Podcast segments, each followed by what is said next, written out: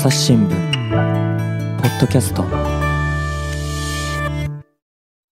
皆さんいよいよ日曜日7月10日はですね参院選の投開票日ですね。えー朝日新聞ポッドキャストでは当日の午後8時頃から生配信をお届けします。ゲストは編集員の秋山紀子さんです。お相手は私神田大輔が務めます。ぜひ開票速報の副音声として使ってください、えー入り方など詳しくは概要欄をご覧いただければと思いますどの番組とも違った切り口で選挙を解説します朝日新聞の木田光です。えー7月10日の参院選の投開票ということで、えー日本の政策をいろいろなところから検証しています、えー今回は東京経済部の宮川淳一さんにお越しいただきました。宮川さんよろしくお願いします。はい、あーよろしくお願いします。えっ、と、今回はどんなテーマでしょうか？あ、はい。えっ、と、今、まあ電気料金が、あの、過去最高水準に、えー高くなっている。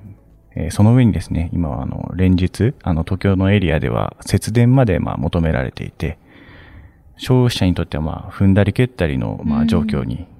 あるので、まあこのことについて、ねあの、会社にいると、節電に気をつけましょうみたいなアナウンスが流れてきて、この間びっくりしました。あの、なるべくエレベーターは使わないで上がり降りしましょうねっていう呼びかけありましたけどそうですねね。。エレベーターホールとか今真っ暗で、うーん、ええあそこの電気も今消してるんですね。ええあの、経済産業省とかに行ったりするんですけれども、あの、エレベーター何個か止まってたりう、ーん。そんな状況ですね、今の午後の時間帯だとう。ーん。あの、こういう電気とかの取材はいつからされてるんですか？ああそうなんですね。あの、4月に、まあ、新しく、まあ、電力会社の担当っていうことになってですね、まあ、ロシアのウクライナ侵攻が、まあ、2月末からなんで、あの、まあ、あれよあれよという間に、まあ、激動のお電気料金とか、まあ、そういうところで取材しています。で、えっ、と、今、電気料金っていうのは今どうなってますか？あ、大手電力会社がですね、あの、6月末にあの、8月のお家庭向けのですね、電気料金をお発表しているんですけれども、これが結構大きく上がっていまして、月の使用量、まあ、平均になるんですけれども、えー、まあ、260キロワットアワーっていう、まあ、単位なんですけれども、まあ平均で東京管内だと、まあ、9118円って9000円台を超えるって結構珍しいというかですね、かなり高い水準になっていて、まあ、前年の同じ、前の年と同じ月と比べると、まあ、3割、えーぐらい高いんですね。2000円を超える高さになっているということで、3割っていうと結構高いなっていう印象ありますよね。そうですよね。で、まあ、あの、他にも、あ中部電力とかでも同じ水準3割ぐらい上がってますし、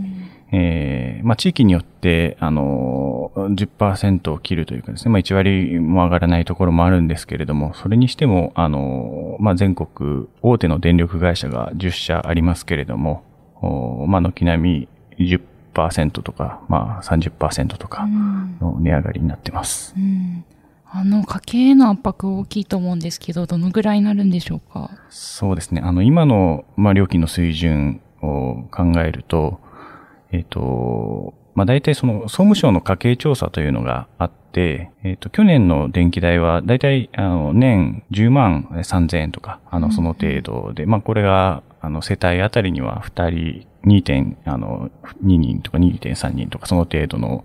人数で、えーまあ、10万円ぐらいかかるっていう、ね結果だったんですけれども、例えば、まあ、今1割から3割の、あの、料金が、あの、上がるということで、まあ、仮に、まあ、2割程度の高値が続いていくっていうことになると、まあ、2万円とかですね、あの、年間、あの、支出が増えてくるという感じになってます。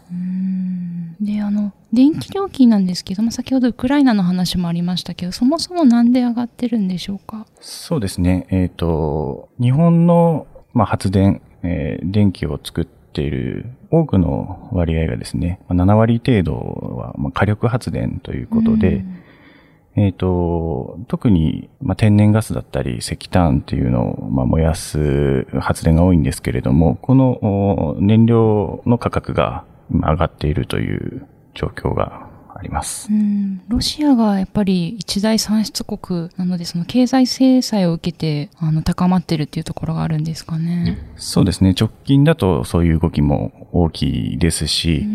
もともとその、まあ、脱炭素が叫ばれている中で、そうそう、脱炭素っていう言葉も、あの、なかなか、ああの、最近新聞で見始めましたけど。えっ、と、まあ、温室効果ガス CO2 をたくさん出すと、まあ、地球が、あの、温暖化してしまうねということで、化石燃料ですね。あの石油とか石炭とか、えー天然ガスとかそういったものを燃やすとあんまり良くないねということで、あの、そういうのを、まあ、控えていこうっていう世界的な今流れがありまして、はい。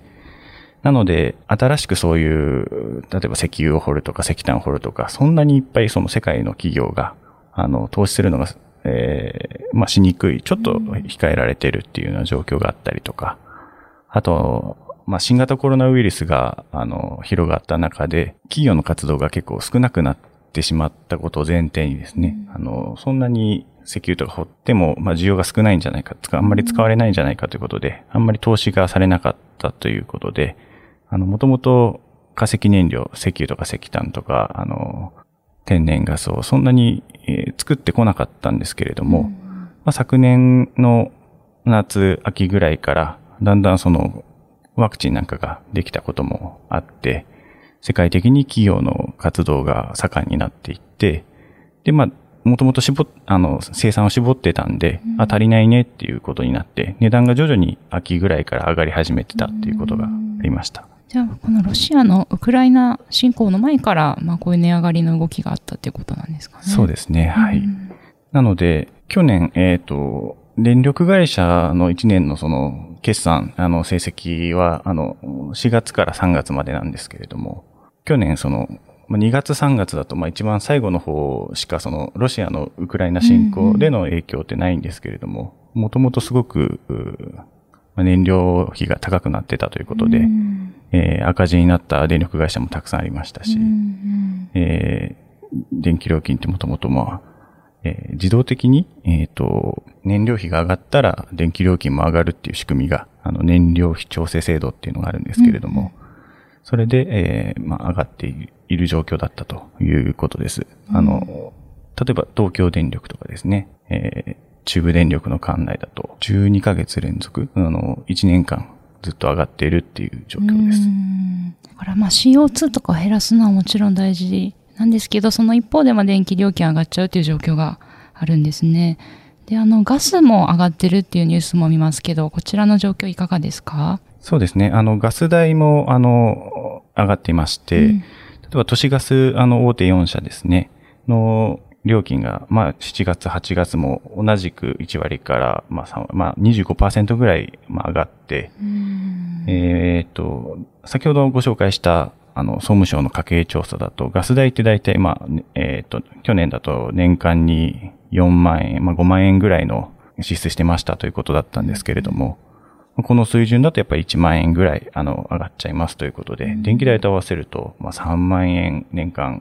まあ増えますということになりそうです。うん、結構負担ですね。で、あの、この間、あの、主婦の方が家計簿をこの6年間ぐらいずっとつけてる方の、あの、記事を読んだんですけども、やっぱりガソリン代っていうのがこの6年間で一番高くなったっていうふうに、まあ、その松岡さんっていう主婦の方はおっしゃっていて、1リットルに換算すると、まあ、およそ50円近く増えたっていうことを、えその方は感じていらっしゃるようで、なのでガソリン代の節約のために、あの、近くのスーパーまで20分かけて歩くようになりましたとか、まあ本当に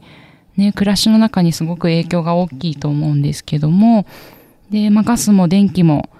あの、上がってるっていう状況が今あるってことでしたが、で、節電要請っていうのが今出てると思うんですけど、この状況はいかがですか？そうですね。あの、まあ、値段も上がってるのに、えーまあ、節電要請って踏んだり蹴ったりだと思うんですけど、うんえっ、と、まあ、今、6月、記録的な猛暑がありまして、はい。えっ、と、東京電力の管内でも40度を超えるような日がうん何日もあったりだとか、これまで東京電力の中で少なくともその東日本大震災以降で言うと、一番その電力が使われたと。暑いんでみんなクーラーつけて電気を使ったんだという状況になっていて、で、やっぱりこれだけ、えー電気を使う想定も電力会社だったり国っていうのもしっかりできていなかったということが、やっぱりあるんだと思います。うんあの、まあ、火力発電所とか発電所って定期点検がやっぱり必要で、はい。えー定期点検がまあ終わる時期を梅雨明けぐらいから、まあ、徐々にあの一番需要期というか、あの一番電力が使われる時として、まあ、準備しているっていう状況だったので、ちょっと想定外にちょっと早まりましたっていうことだと。ああ、梅雨明けが早まっちゃったので、その点検の時期がお遅れ、お後ろ倒しだったんですね。そうですね。うんなんで、まあ、7月半ばぐらいまでの間には、まあ、10個以上、あの、まあ、火力とか水力とか定期点検だったりが終わって、うんあの、運転再開するところがあるので、少しそういうのが出てくると良くなると思うんですけれども。で、こういったあの大きい節電要請っていうのは7年ぶりだそうですけど、これまではどういう状況が続いていたんですか？あはい。あの、7年前、2015年は、えーえーまでですね、えっ、と、東日本大震災が2011年に、えー起きてから、はい。えーまあ、東日本大震災で福島第一原発の事故があって、まあ、原子力発電を一回、あの、徐々に全国で止めていってう、ん。で、えっ、と、新しい規制基準で動き始めましょうというまでの間は、あの、直前、原発って日本の25%とか、うんまあ、3割近い発電をしていたわけですけれども、それがまあ、なくなったということで、電気が足りないっていうのが、まあ、夏にあったわけですうね。ん今は3%ぐらいなんでしたっけ？そうですねはいうん。すごい減りましたね。まあ、あの、なかなか、えっ、と、規制基準をみんなそのクリアしようと思って、うんえーいるわけですけれども、あの、やっぱり丁寧に審査しているところなので、えー審査する側も、まあ、ハードルも受けますし、あの、電力会社としても、まあ、しっかり準備をして出すっていうことで、再稼働しましょうって言ったところで、なかなかこう、そこのあ安全性を大大前提にっていうこと結構、あの、電力会社の人とか、まあ、国の大臣とかもいますけれども、あの、それをクリアするのっていうのは、暑いからといって、なかなかその、すぐにできるものではないのかなと思います。まあでも7年ぶりっていうことは、ここ6年はまあ節電をししなくても大丈夫だったぐらいの電力量は確保できてたんですかね。そうですそういう、今年ほどそういう、こう、気候の、もう、あの、急な温度上昇というか、えあの、気候の変異みたいなのは、これまでなかったということ。そうですね。まあ、暑い時もあるんですけど、まあうん、徐々にその、えっ、と、まあ、原発が立ち上がった時もありましたし、あの、太陽光が普及していったっていうこともあったりしながら、今、その、ちょうどその2015年まで節電要請という話でしたけれども、2016年からその電力の小売り全面自由化ということ、あの、家庭向けの、あの、電気もですね、あの、大手の、えー電力会社以外のところも売れるようになっていって、そういうところは、あの、発電会社から、まあ、あの、電気を買うと、えっ、と、直接買う場合もあるし、あの、し卸市場っていう、あの、市場から電気を買う場合もあるんですけれども、結構その、お電気があ安く買えるというか、結構余ってるに近いというか、なかなか、あの、電力会社からしたら新しく発電所建てるのって儲かるのかなっていうような状況が、まああったりして、そんなこともあって、あの、今、まあ建て替えて新しくできるものもあるんですけれども、あの、なかなか電気の、その電力の安定供給のために、たくさん、えー発電所を今から建てるっていうのは難しいなっていうことは、あの、言われていたりはします。うん。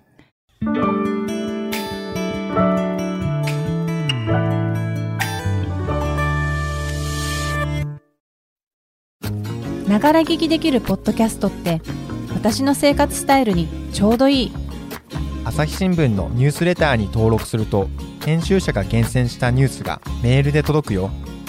思いがけない話題にも出会えるよね。ちょっと新しいニュースの読み方。朝日新聞。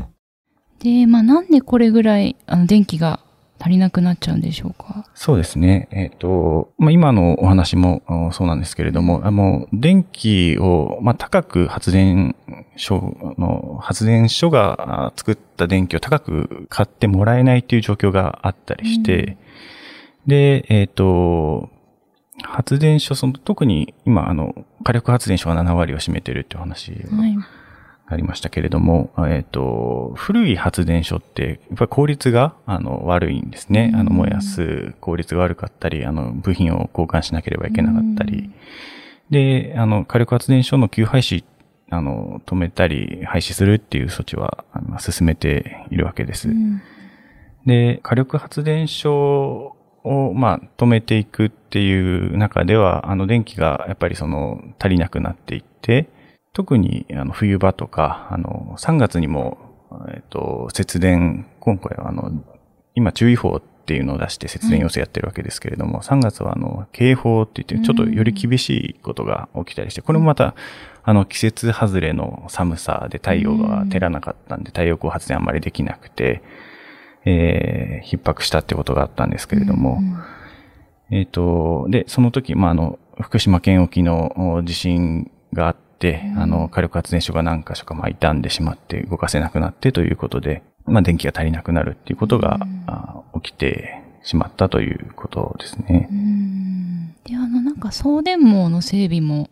あまり進んでいないっていうこともあるんですか？あ、そうですね。あの、えっ、と、地域間で、えっ、と、電力会社間内でその電気を融通する仕組みがあって、あの、まあ、今も、例えば東京電力管内には、あの、えっ、と、隣接している、あの、東北電力の電気が、まあ、たくさん来ていたり、これもまたちょっと、あの、精度が違うんですけれども、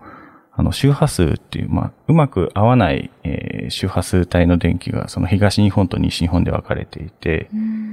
で、中部電力の電気も、まあ、簡単には持ってこれない特殊な設備が必要なんですけれども、そこから、まあ、電気を持ってきてということを、まあ、と、例えば東京で言えばやっていますし、だからまあそんな送り合い、地域間で送り合えばいいじゃんって思ってもなかなかそういう周波数っていう問題があるんですね。周波数、そうですね。周波数の問題があります。あと、まあ、鉄塔を建てるって言っても、なかなかその、鉄塔も老朽化しますし、新しい鉄塔を、じゃあ山のどこに建てればいいんだろう、山じゃないところに建てられるんだろうかっていうこともあったりして、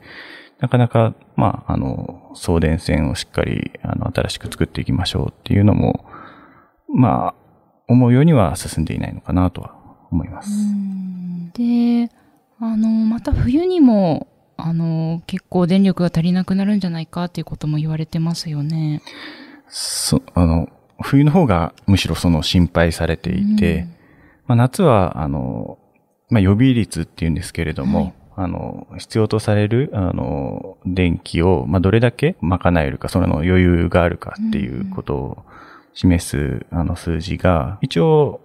夏は、今もですけども、3%とか、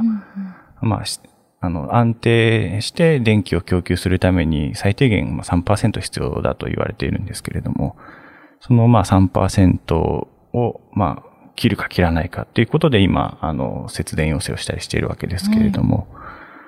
現時点では冬はこれマイナスになっていて、マイナスっていうのは要するにまああの、使う電気の方が明らかにあの、供給できる電気より多いっていうこと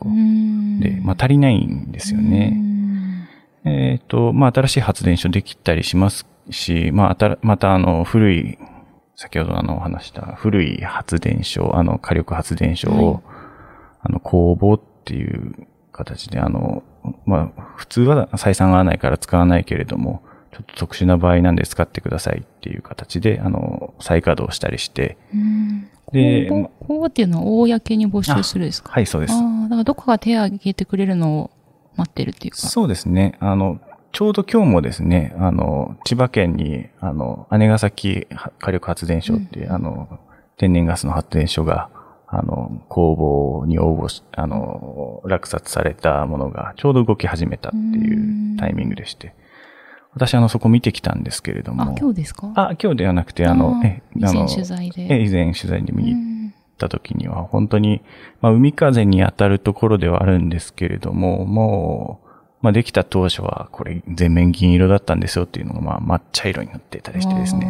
もういかにも老朽発電所というか、あの、大きな建屋の中に雨漏りしてる箇所があって、ちょっと、あの、建屋の中にさらに屋根を設けて、なんとかしのいでるとか、そんな状況らしくって、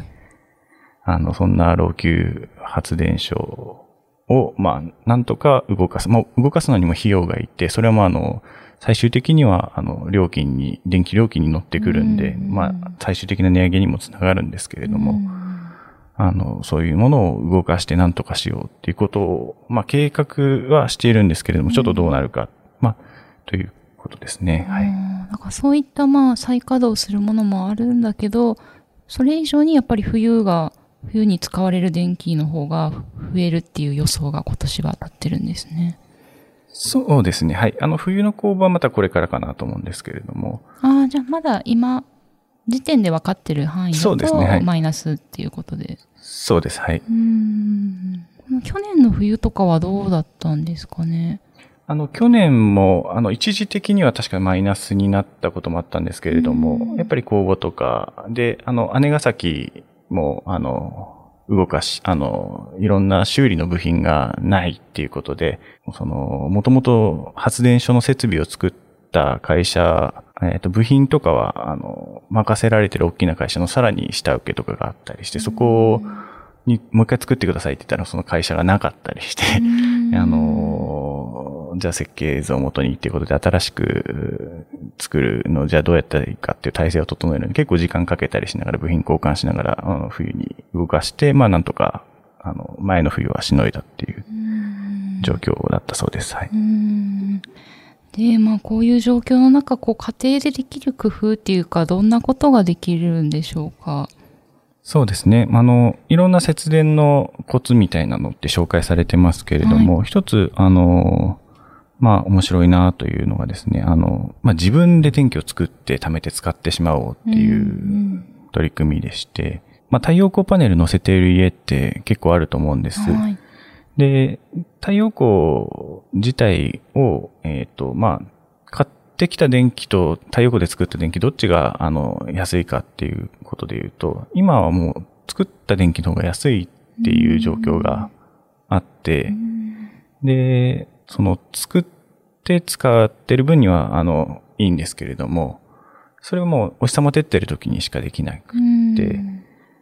じゃあ、えっ、と、お日様が照っていない、まあ、夜とか、あの、その電気が使えるのかっていう、その蓄電池の技術っていうのが今課題、あの課題というかポイントになってる。うん、そう、天候にやっぱ左右されてしまいますからね。そうなんですよね。天候に左右され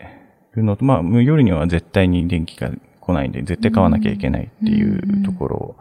なんですけれども、えっ、と、まあ、新電力、あの、先ほどお話した、その、電力会社が、まあ、一手に電気を、その、売ってますっていう状況から、いろんな電気会社が、あの、出てきて、あの、ガス会社であったり、いろんなところから電気が今買える状態だと思うんですけど、その新電力の、まあ、大手に、ループっていうところがあって、ここがあの、えっ、と、まあ、住宅メーカーとかとタッグを組んでですね、えっ、と、蓄電池と太陽光パネルを合わせて、あの、リースっていう形で月々いくら払ってということで、えっ、と、サービスをやっていて、で、こんな、あの、ものを使うとですね、それもあの、ずっと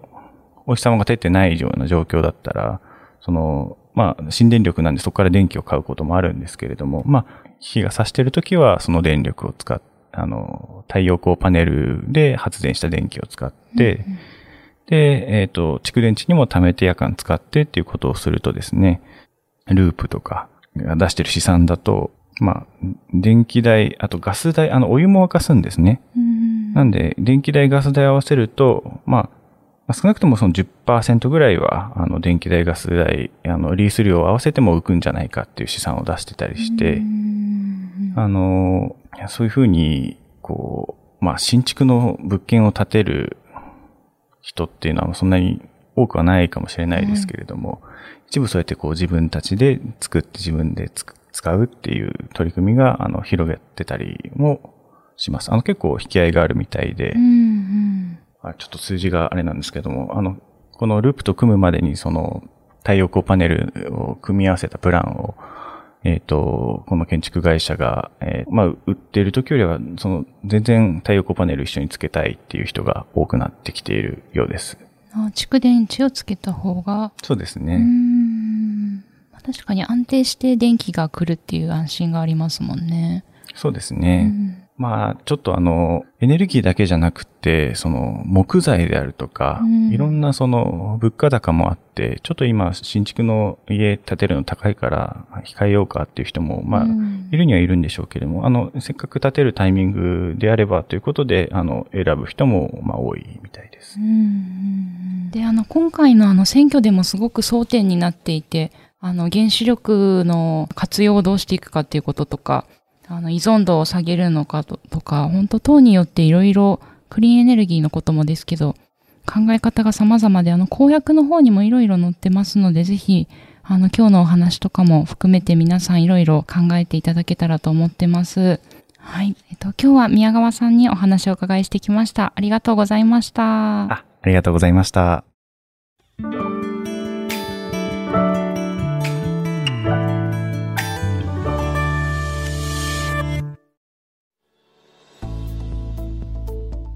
本日宮川さんにお話をお伺いしてきました。で、今日はですね、えっと、エネルギーや電気のことをお話しいただいたんですけれども、えっと、記事は朝日新聞デジタルでも読めるんですよね。あ、はい。えっ、と、今、あの、日本経済の現在地、あの、現在地の地は値ですけれども、げ日本現在の、えー現在地っていうシリーズで、あの、記事を出しています。あの、他にも物価高だったり、えっ、と、投資の記事もあるので、ぜひお読みになっていただければと思います。はい。えっと、ポッドキャストの概要欄にもこちらのリンクを貼っておこうと思いますので、ぜひお読みください。はい。本日はありがとうございました。ありがとうございました。リスナーの皆様、番組を最後まで聞いてくださりありがとうございました。今後も朝日新聞ポッドキャスト番組を続けるためお力添えいただけると幸いです。えーご使用のアプリから番組のフォロー、レビューをお願いします。今回の、えーニュースの現場からシリーズの他にメディアトーク、SDGs シンプルに話そうといった番組も配信中です。えー合わせてご視聴いただけると嬉しいです。また概要欄にありますお便りフォームからご意見やご質問もお待ちしています。ツイッターやメールでお寄せいただくのも大変励みになります。よろしくお願いします。朝日新聞ポッドキャスト、朝日新聞の木田光がお届けしました。それではまたお会いしましょう。